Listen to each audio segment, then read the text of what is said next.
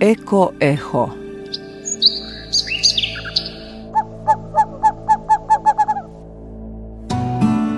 Zvuk prirode na talasima BH Radija 1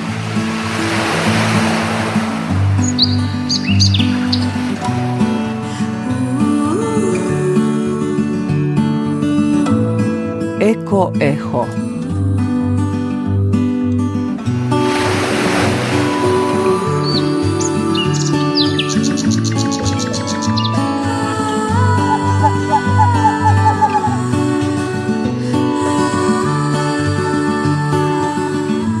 Partner emisije Fondacija Friedrich Ebert u Bosni i Hercegovini.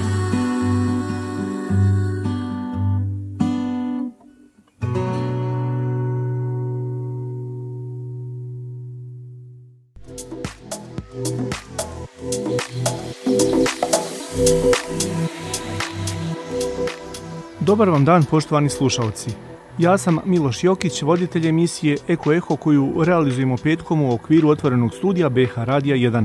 U emisiji govorimo o temama zaštite životne sredine, a partner je fondacija Friedrich Ebert u Bosni i Hercegovini.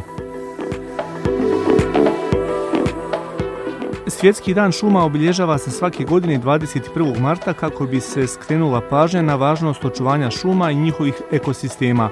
Obilježavanje je započelo 1971. godine na inicijativu Europske poljoprivredne konfederacije koju je kasnije podržala i UN-ova organizacija za hranu i poljoprivredu. Šume pokrivaju više od trećine kopna na zemlji. To su biološki najraznoliki ekosistemi i dom više od 80% vrsta kopnenih životinja, biljaka i gljiva. Prema podacima Ujedinjenih nacija godišnje nestaje 13 miliona hektara šuma u svijetu, čime se za 12 do 20% povećava emisija stakleničkih plinova zbog čega se ubrzavaju klimatske promjene.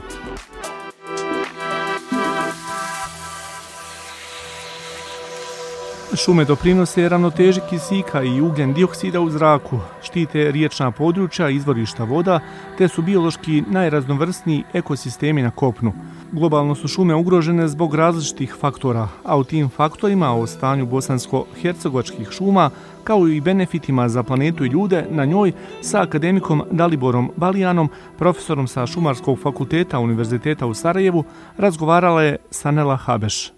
Profesore Balijan, e, često nam znaju reći da je Bosna i Hercegovina zaista bogata e, sa šumama, međutim vi unazad nekoliko godina znate reći da je Bosna i Hercegovina bogata siromašnim šumama. Kako nam je to stanje i šta to znači?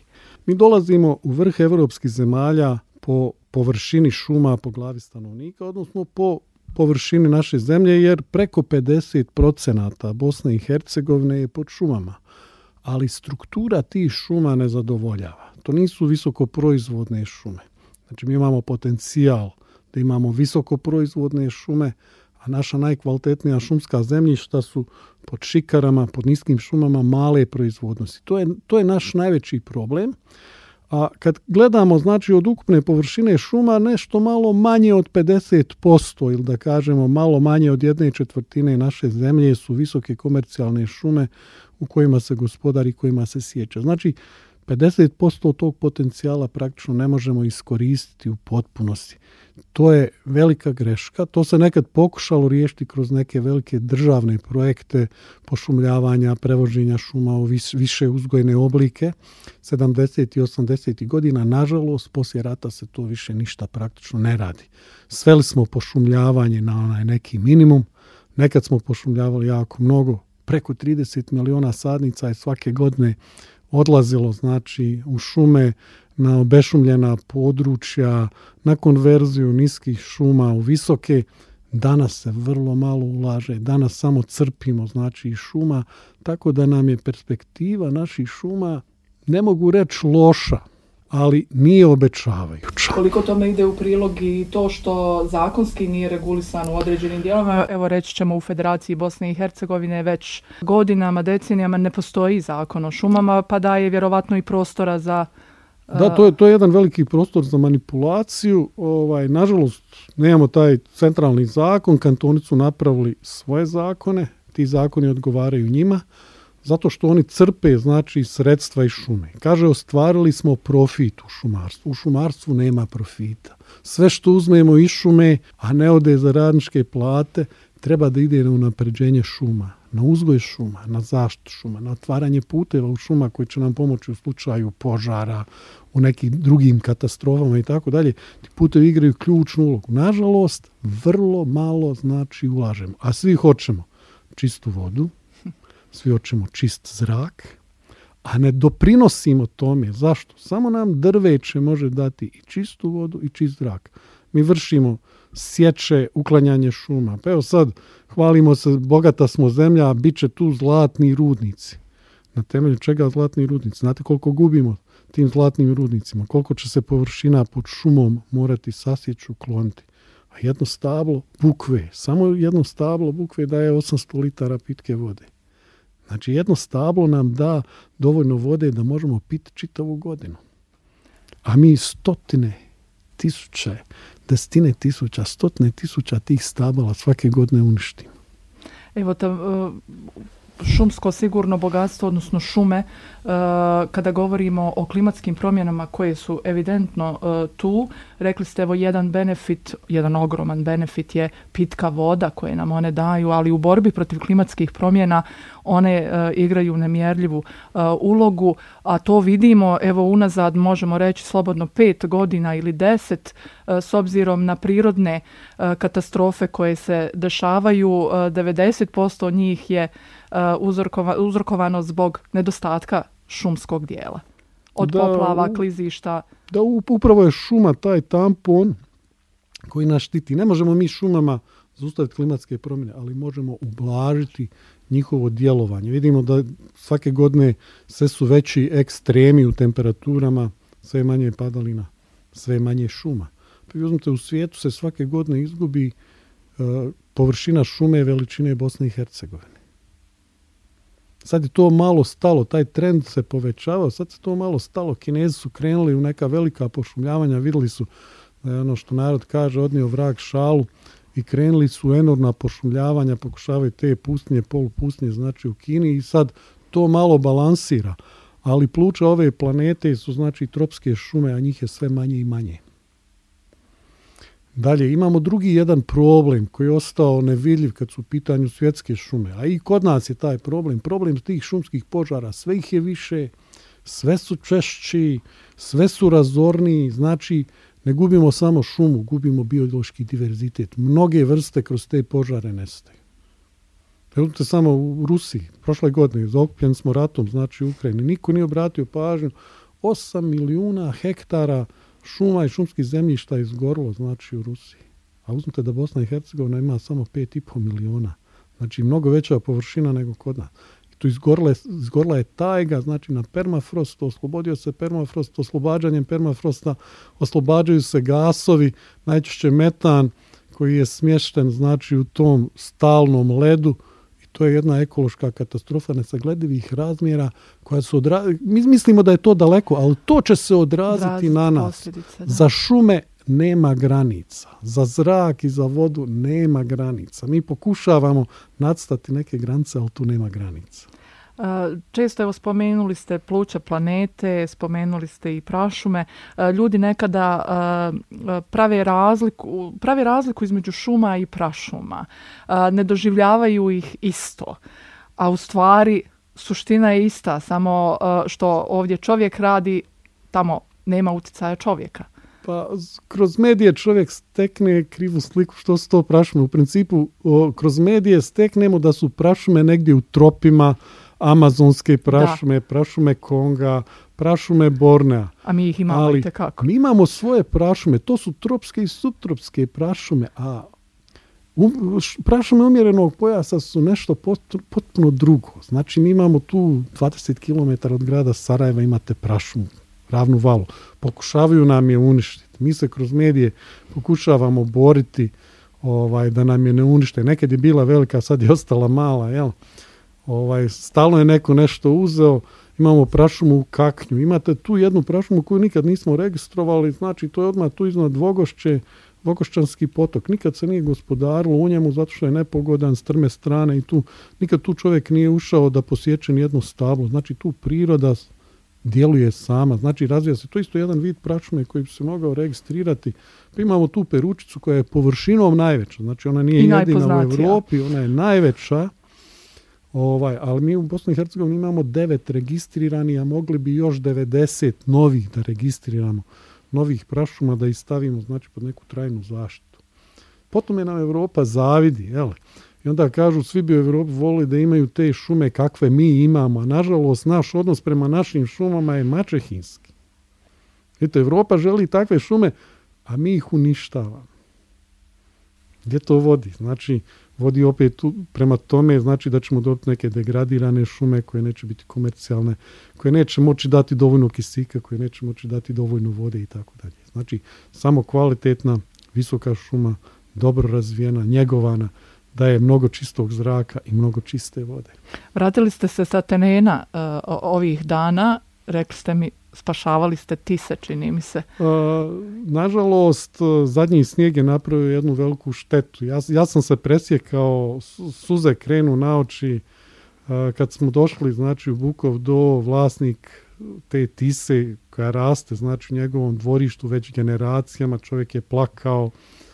Ovaj, to je bilo nešto strašno, možete zamisliti kad jedno tako lijepo, staro stablo strada i jučer smo radili tu sanaciju, nadam se da će sanacija biti uspješna. Ona sad ružno izgleda, ali očekujem da će mnogo bolje izgledati za 3 do 4 godine. Uspjeli smo ukloniti znači sve to što se polomilo, što, što se odvalilo. Tisa je zbog svojih godina, ona je, jučer smo i uspjeli izračunati da je ona 400 godišnjak, znači 400 godina raste znači na tom mjestu, možda koju godinu više.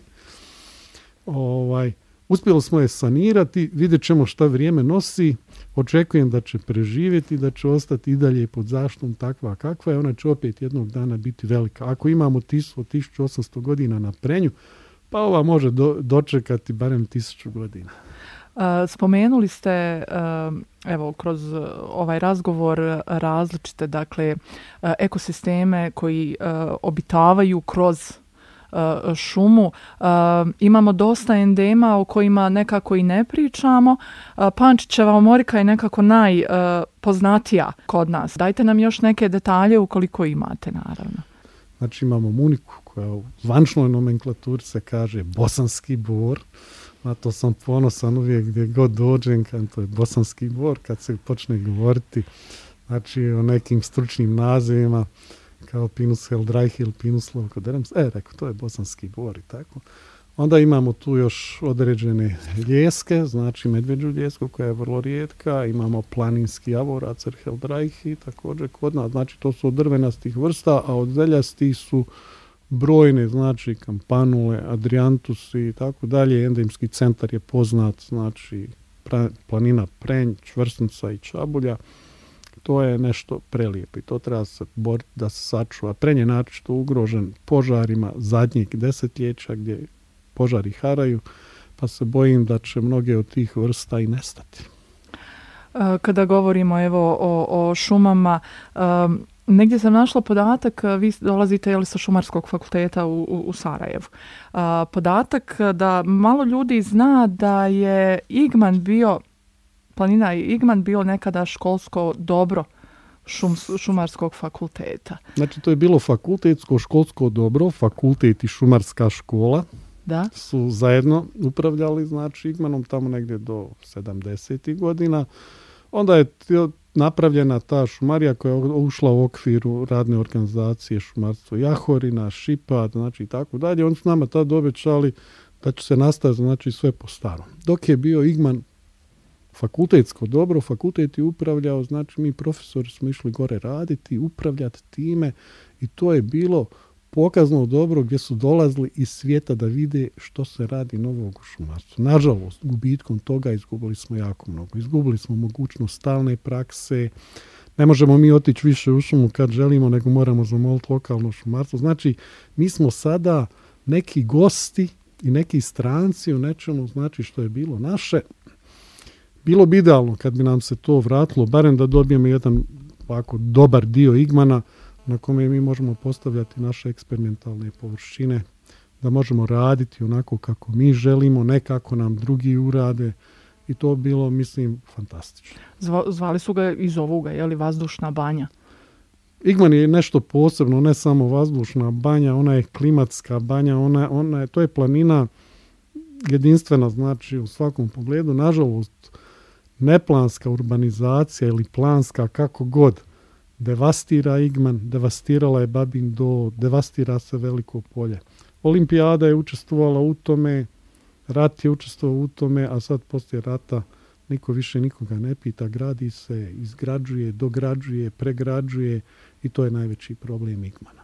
A to je jedan jako osjetljiv ekosustav. Znači tu smo imali nekada mrazište, danas tog mrazišta je sve manje i manje, zato što su objekti u polju, oni svojom mikroklimom, znači utiču na to mrazište, devastiraju, znači taj specifični ekosustav koji se tu nalazi.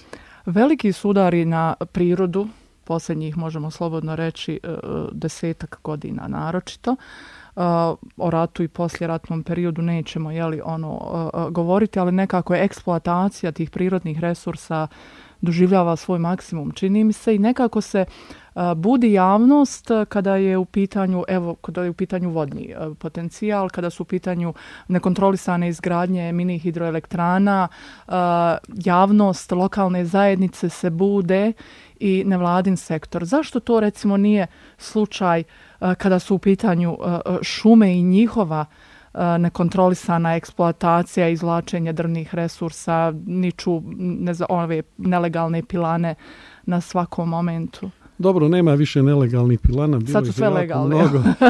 ovaj, sad su sve legalne, ali šta je problem šumarstva? Problem šumarstva je što je šuma socijalna institucija.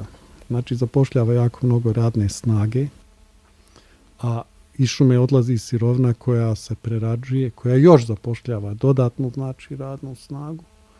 I onda se tu gleda kroz prste. I onda ljudi kažu, ako se ja budem bunio, ako tu zaustavim, znači onda će stati poduzeće, ljudi će ostati bez posla i tako dalje. Ja nisam protiv pilana, nisam protiv poduzeća koja dalje prerađuju drvo, ali dajmo ljudi, moramo nešto uložiti, moramo nešto vratiti u šumu.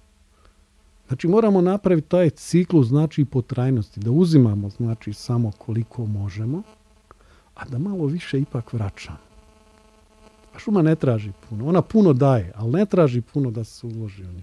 S jako malo sredstava se može jako mnogo napraviti u šumarstvu. Znači mi smo davali jedan projekat prema federalnoj vladi prije 20 i nešto godina, gdje bi vlada morala da ulaže svake godine neki 40 milijuna eura tad je bilo maraka, hajde sad ja ću reći eura, ovaj, i da ulažemo 40 godina u šumarstvo. Evo, mi da smo krenuli tad prije 20 godina, već bi bili na pola puta i onda bi sječivu masu koja iznosi nekih 6,5 miliona kubika mogli povećati na 17,5 miliona kubika i da imamo još kvalitetnije šume.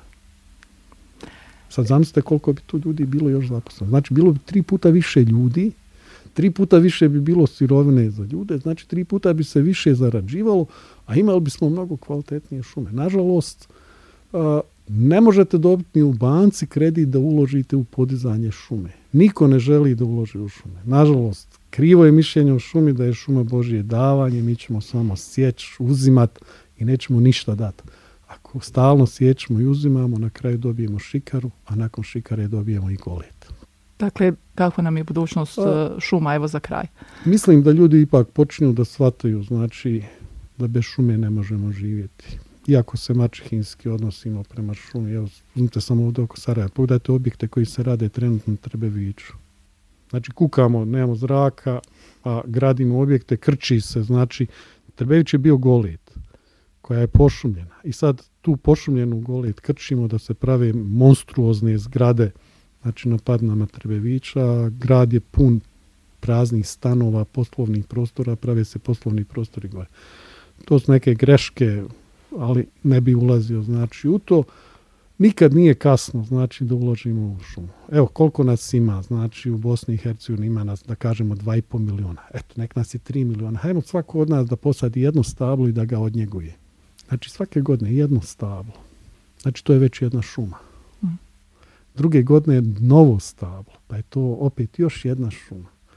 Znači vrlo brzo mi možemo obnoviti, znači te šume možemo urediti, samo malo pažnje. Nekad ne trebaju ni sredstva, samo treba malo dobre volje.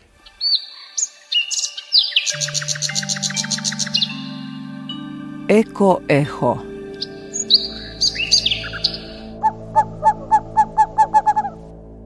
U prethodnim minutama emisije Eko Eho na BH Radio 1 Sanela Habeš razgovarala je sa akademikom Daliborom Balijanom, profesorom na Šumarskom fakultetu Univerziteta u Sarajevu. Čuli smo od profesora Balijana da je Bosna i Hercegovina poznata i po šumskim endemima, među kojima je najpoznatija Pančićeva morika, o kojoj nam priču donosi naša koleginica, dopisnica BH Radio 1 iz Višegrada, Jovana Borovčanin Đurević. Pančićeva omorika je visoko i prelijepo četinarsko drvo koje ime dobilo po Josifu Pančiću koji je otkrio davne 1875. godine na planini Tari. Omorika je prije svega planinska vrsta koja izrasta isključivo na visinama do 1700 metara nadmorske visine. Prirodna staništa su joj oko Drine između Višegrada i Bajne bašte. O tome govori i stručni saradnik turističke organizacije Višegrad Branislav Andrić. Povodom eh, Međunarodnog dana šuma pružila se još jedna prilika da ponovo spomenemo naše blago Višegrada, odnosno endemsku vrstu Pančićeve morke, čije je izvorno stanište baš upravo na sjevernim padinama planine Tare koji se nalaze na teritoriji opštine Višegrad.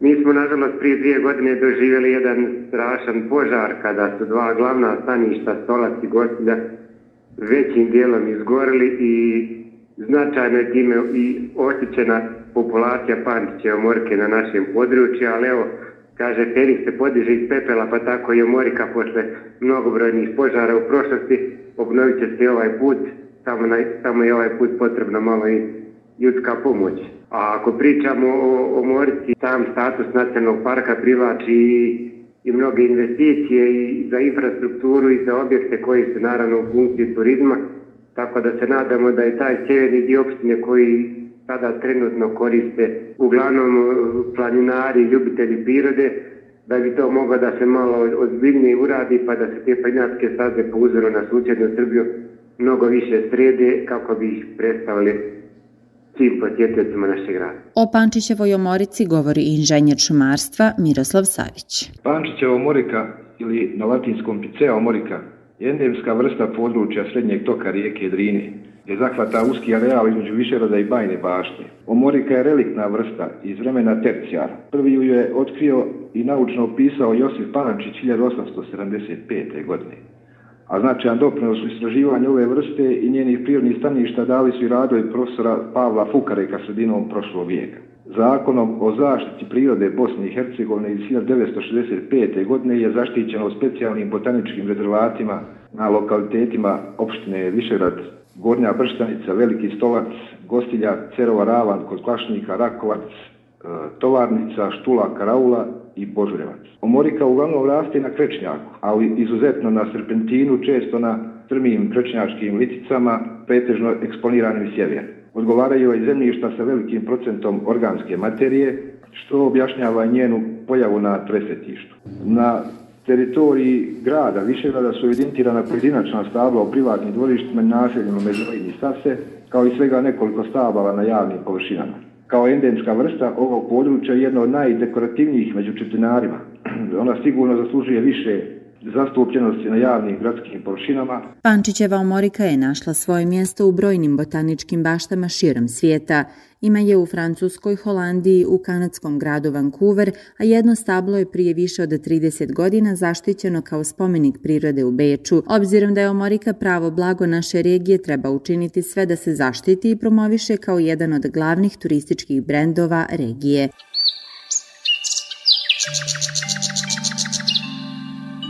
Eko Eho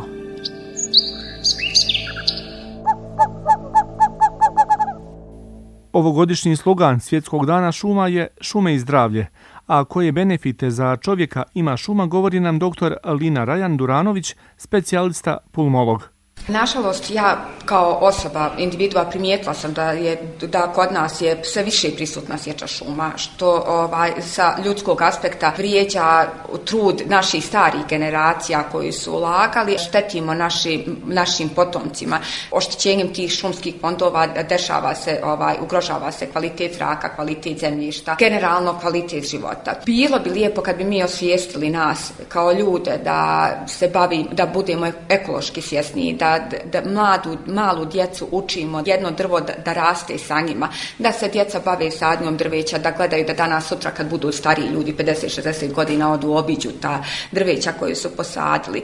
Moramo rasti, definitivno mi u Bosni moramo rasti ekološku svijest, ovaj, razmišljati da naša planeta ovisi o nama sad i ovdje i da, da nemamo drugu rezervnu kuću, a šume su direktno najsvjetliji dio naše prirode i hvala Bogu naša država je bogata lijepim šumama i lijepim rijekama, ali mi moramo sebe mijenjati da održimo te šume i rijeke takvim kakvi jesu. O značaju šuma i sa hidrološkog aspekta i vodozaštitne funkcije koje šume imaju, vrlo ilustrativan primjer daje nam predsjednik planinarskog društva Vis iz Žepča Mirko Matijević. Jedna ilustracija na našem Matinskom visu je prije sječe šume 80. godina bilo preko 50 izvora pitke vode. Sada iza toga su ostala stalna dva ostali su povremeni. Znači, nakon 20-30 godina šuma se prirodno obnavljala, nije niko tu puno ovaj, se trudio, osim nekih simboličnih pošumljavanja. Već se vraćaju izvori, već možemo reći da ih ima preko desetak. Znači, vidi se prostor gdje je bio izvor, sad se ponovo zadržava cijelu godinu. Dakle, na jednom prosječnom stablu bukve ili hrasta e, zadrži se preko 2000 litara vode za jedne obične kiše. Ona lagano kapo, kapo, kapa u zemlju. Ako nema tog drveta, ona je strčala i napravila nam poplave kao 2014. Znači, i onda se čudimo kako do nas je. Ovu emisiju završit ćemo sa porukom naše mlade sugrađanke Ivone, koja na pitanje koju boju voli, dječji krajnje iskreno odgovara. Zelenu. Zato što je zelena boja šume je i kiselnika. Kiselnik nam je potreban da živimo.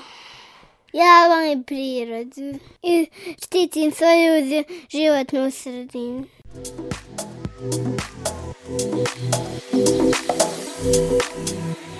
I ovu emisiju realizovali smo u partnerstvu sa Fondacijom Friedrich Hebert u Bosni i Hercegovini. Ponovo smo sa vama za sedam dana. Urednica Sanela Habeš. U proteklim minutama kroz emisiju Eko Eho vodio vas je Miloš Jokić. Snimatelj tona Hajro Rožajac.